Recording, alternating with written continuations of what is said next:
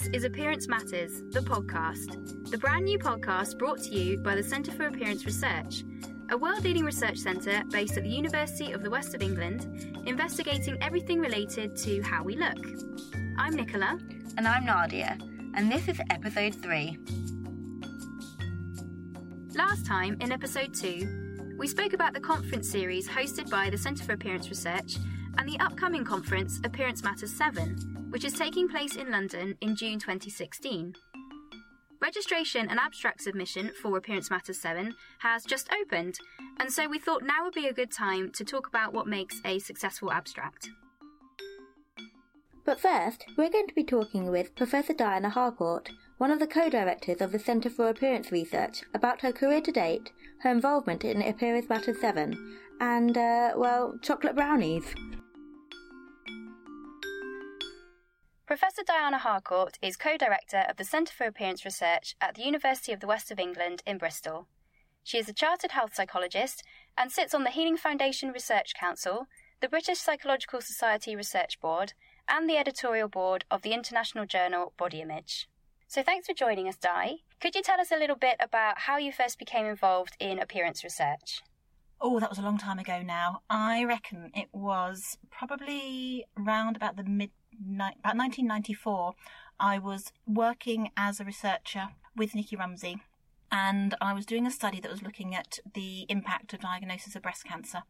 And it was whilst I was working on that study, I became aware of breast reconstruction, which was a quite a new procedure in those days. And I started to look into the literature and just got really fascinated by the fact that women were being offered this option of surgery that was going to change the way they looked for the rest of their lives. But they were having to make these really complicated decisions um, at a time when they just received their diagnosis. And I was really intrigued by how do you make those kind of choices that affect your appearance at such a difficult time. And as I say, I was working with Nikki and she'd supervised my undergraduate research. And I guess she was always there as a kind of um, somebody who could inspire you with your, you know, enthusiasm for the subject area. So yeah, 20 years ago. And from then on, I, I because of that interest in that area, I um, got some funding to do my PhD looking at women's experiences of breast reconstruction.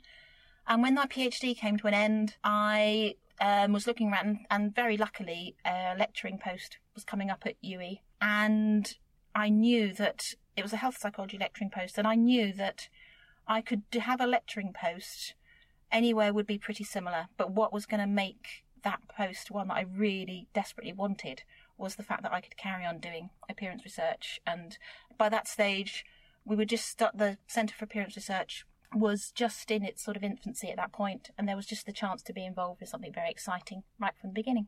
Fantastic, thank you. And so, throughout your career, what do you feel has been the main focus of your research? I'd say the thing that really got me started at the beginning was breast reconstruction, and that's always been my um, my main interest. Um, but it's broadened a bit over the years, so I got more interested in other aspects of cancer treatment and how those affect appearance. I'm really interested in how people manage when their appearance changes for some reason. So, a situation like breast cancer, nobody wants to be diagnosed with it. But one of the things that you've got to contend with, on top of all the concerns about how you um, issues around treatment of the disease and the impact it's going to have on your family and your friends and your lifestyle and everything like that is how it's going to affect how you feel about your appearance and your body. And when I started out, it just felt like that wasn't being considered because it was seen as a bit of a, a frivolous issue, really. You know, you should be thankful that you've been treated and you've survived so to comp- you know to have any issues about appearance would perhaps be seen as a bit vain. Yeah. and that's changed. People have realized now that it's it's integral to how you are to your lifestyle and you know what makes you who you are. And then also just a sideways slightly away but still under that heading of how you manage an altered appearance has been um, over the last few years got really interested in burns. And again it's when a situation nobody wants to be in but your appearance is changing significantly for the rest of your life and how do you manage that and how we can help people in that situation. Okay. And can you let us in on what you're working on at the moment? Well, following on from the breast reconstruction area, um, for the last uh, two or three years now, I've been working with Alex Clarke, clinical psychologist, who has been fantastic and we've worked with for many years. And she and I have developed the Pegasus intervention, which is a way of helping people be very clear about what they want to achieve from surgery. So it's a goals based intervention and it's to help patients and surgeons be very clear when they're making de- when patients are making decisions about treatment be very clear about what they want to achieve from it so that they can actually the surgeon and the patient can approach decision making as, as a shared endeavour and i think if we can do that then hopefully people would be better prepared for surgery. They'd be more satisfied with the outcomes and perhaps less likely to come back for more revisions if if the surgery is more likely to achieve what they wanted it to achieve in the first place In Burns, I'm a member of the Children's Burns Research Centre based in Bristol, which is a multidisciplinary team of um, clinicians, people interested in burns prevention, and we lead the psychosocial stream of research. And it's people in hospitals and universities in Bristol, Bath, Cardiff, all looking at how we can support and promote adjustment and good outcomes amongst children who've had a burn injury and their families. I'm also leading the clinical interventions work group of the Cost Appearance Matters network, which is the European network that CAR is leading across 36 countries. And the interventions group are a group of people across Europe who are working with, in some extent, working with people with appearance related concerns, whether that's in cancer, in burns, in cleft lip and palate, in dermatology, adults or children. And we're starting off with, we're looking at a, sur- we're conducting some surveys to find out what sort of interventions are being used across Europe. We don't know much about that at the moment. And if we can just find out what's being used, or more interestingly, what's not being used, and what's being used where, then perhaps we can start to build up our knowledge base and ideas of where we could go in the future. And also collate some really useful resources so that anybody who is working perhaps as a clinical psychologist or a counsellor or in whatever context it may be, but has a, and it's not their area of expertise, but they have a client with some appearance related concerns. We could act as the go to place for them to collect, um, you know, to access resources that will help them with that particular client. I'm also really interested in using different methods. So over the years, I've done some studies using um, photography and photo elicitation. So we've done studies with women who have been through chemotherapy treatment, with young people going through cancer treatment, and more recently, young people and their families who have attended burns camps. And I've liked using photo elicitation in those studies because it's been a way in which you can really engage them in the research process. And instead of having to interview them or be there in the midst of something difficult happening, so for example, if somebody's going through chemotherapy, they may not have the energy or want to be interviewed whilst they're in the going through the process of it. But by photo elicitation, participants are taking photos as they go through their journey of cancer treatment or burns. And then you can then they they're in control. They choose what they take photos of and when they take them. And then when you go back to interview them, they're talking about their photos and that can act as re- be really beneficial in a number of ways on the one hand, I think it can help people just remember events which perhaps they hadn't remembered in so much detail, so it can act as a trigger. It can just make that conversation, the interview flow. And sometimes it's a really difficult situation. Some people may find it easier to talk about what's happening in the photo rather than what was happening for them at that time. So I think that as a methodology, I think that's really interesting as well. Okay, thanks, Di. Can you tell us a little bit about what you're up to at Appearance Matter 7? I'm very pleased to have been invited to be a keynote speaker. So, my keynote is going to be around visible differences in low income countries, mm-hmm. Which is something I'm really interested in, particularly from the viewpoint of burns in low income countries. I've spent some time in Bangladesh with the Acid Survivors Foundation, so I'll be drawing on some of that and research other people have been doing in the field. And I'm really interested in how the research that we've done in um, higher income countries, how that might relate to low income countries. But also, I think we've got a lot to learn from what's going on elsewhere. Uh-huh. So I'm really want, really looking forward to the chance to sort of pull things together and I hope people will find it interesting or I hope it will sort of stimulate people to some thoughts and some areas of and I'm absolutely not saying I've got any answers to everything. I want as many questions from other people as, as I might come up with ideas. I'm also running a workshop on the first day of the conference mm-hmm. with Alex Clarke and Nicole Paraskeva. And that's around people going through appearance altering surgery.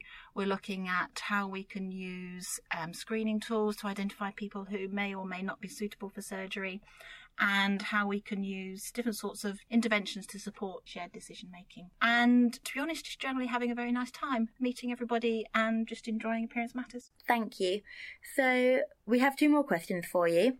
Looking back over your career so far, what's been your proudest achievement to date? Um, I think the thing that I'm proudest of is not any particular piece of research, but it's been the growth of CAR and how um, Nikki and I have worked together from being um, just Nikki and I and one other researcher in one very small office. And we've built it up over the years with obviously lots of other people's involvement as well. It's been a real team effort from everybody involved. And we've now gone from that small office of three people to about 30 people. Still not enough office space, but mm-hmm. have created or to have been part of the creation of a really vibrant research community and in a whole area that has expanded so much in that time. So, just a fun question to end, and to give our listeners some context, every Tuesday at CAR we hold a coffee morning where we all take it in turns to bring in cake. Now, Di's cakes are pretty legendary. I particularly love the brownies. So, Di, what we want to know is, in your view, what has been your best cake contribution to CAR Coffee? Wow, gosh, what a question. I love that question because it makes it sound like I've made a lot of different cakes, and I think I have only ever made several different lemon drizzle cakes and several different chocolate brownies. No, last time you did you did a did ginger I? cake. I did do a ginger cake. I'd forgotten about that. Okay, there have been three different cakes. well, um, given that Nikki makes fantastic chocolate brownies, I'll give her the chocolate brownies, okay. and I'll go with the lemon drizzle. Wonderful. Thank you ever so much. Now let's turn to abstract submission. And Nicola and I are going to spend the next few minutes talking about some key do's and don'ts. A good starting point for me is thinking of your abstract submission as your elevator pitch for your research. You're selling your research to the conference organisers. You want them to invite you to present it. Exactly. So you want to make it as exciting, engaging, and easy to follow as possible. If your abstract is dull or unclear, then the scientific committee will most likely reject it and make sure you check out the conference's guidelines and find out whether there are any special themes to the conference. It's important that your work is a good fit. Yeah, and if the conference has guidelines, then be sure to follow them. Right, so they're the general rules, but now let's talk about the detail. Are there any key ingredients to a great abstract? Well, generally speaking, any good abstract should include the following four main points. So, first of all, what is the problem you address in your research, and why should people care? A good tip to remember here is that you don't need to include a detailed theoretical or conceptual background to your research. A little bit of context is great, but it's basically a given that you've grounded your research in theory and it's not just plucked out of thin air. Right, so don't spend too long on your introduction, and you don't need to include lots of references either. The second point is to explain how you investigated or approached the problem. Describe your method. Right, so this should include information about your research design, your participants, and your analysis, being as concise as possible. So I normally try to include these three things within one or two sentences. Third, you want to talk about your results, so focus on your key findings. And finally, you need to explain what your findings mean in the context of the problem you described. So, what are the implications for research and practice going forward, and what are the big take home messages? The next challenge is to keep within the word limit. Most abstracts are usually limited to around 300 words. Right, so there really isn't a lot of space. So the emphasis should be on why your research is unique and what it contributes to the field. Are there any common mistakes to avoid? Yes, so many abstracts suffer from a lack of editing. They are too long, they're poorly written, or contain difficult terminology. You also can't afford to go over the word limit, submit late, or forget to include the names of key contributors, or you might not be too popular. Any final do's we've missed? So, do spend time thinking of a catchy title. Do spend time checking your spelling and your grammar. And last of all, do get a friend or a colleague to read it over. That's a great jargon check.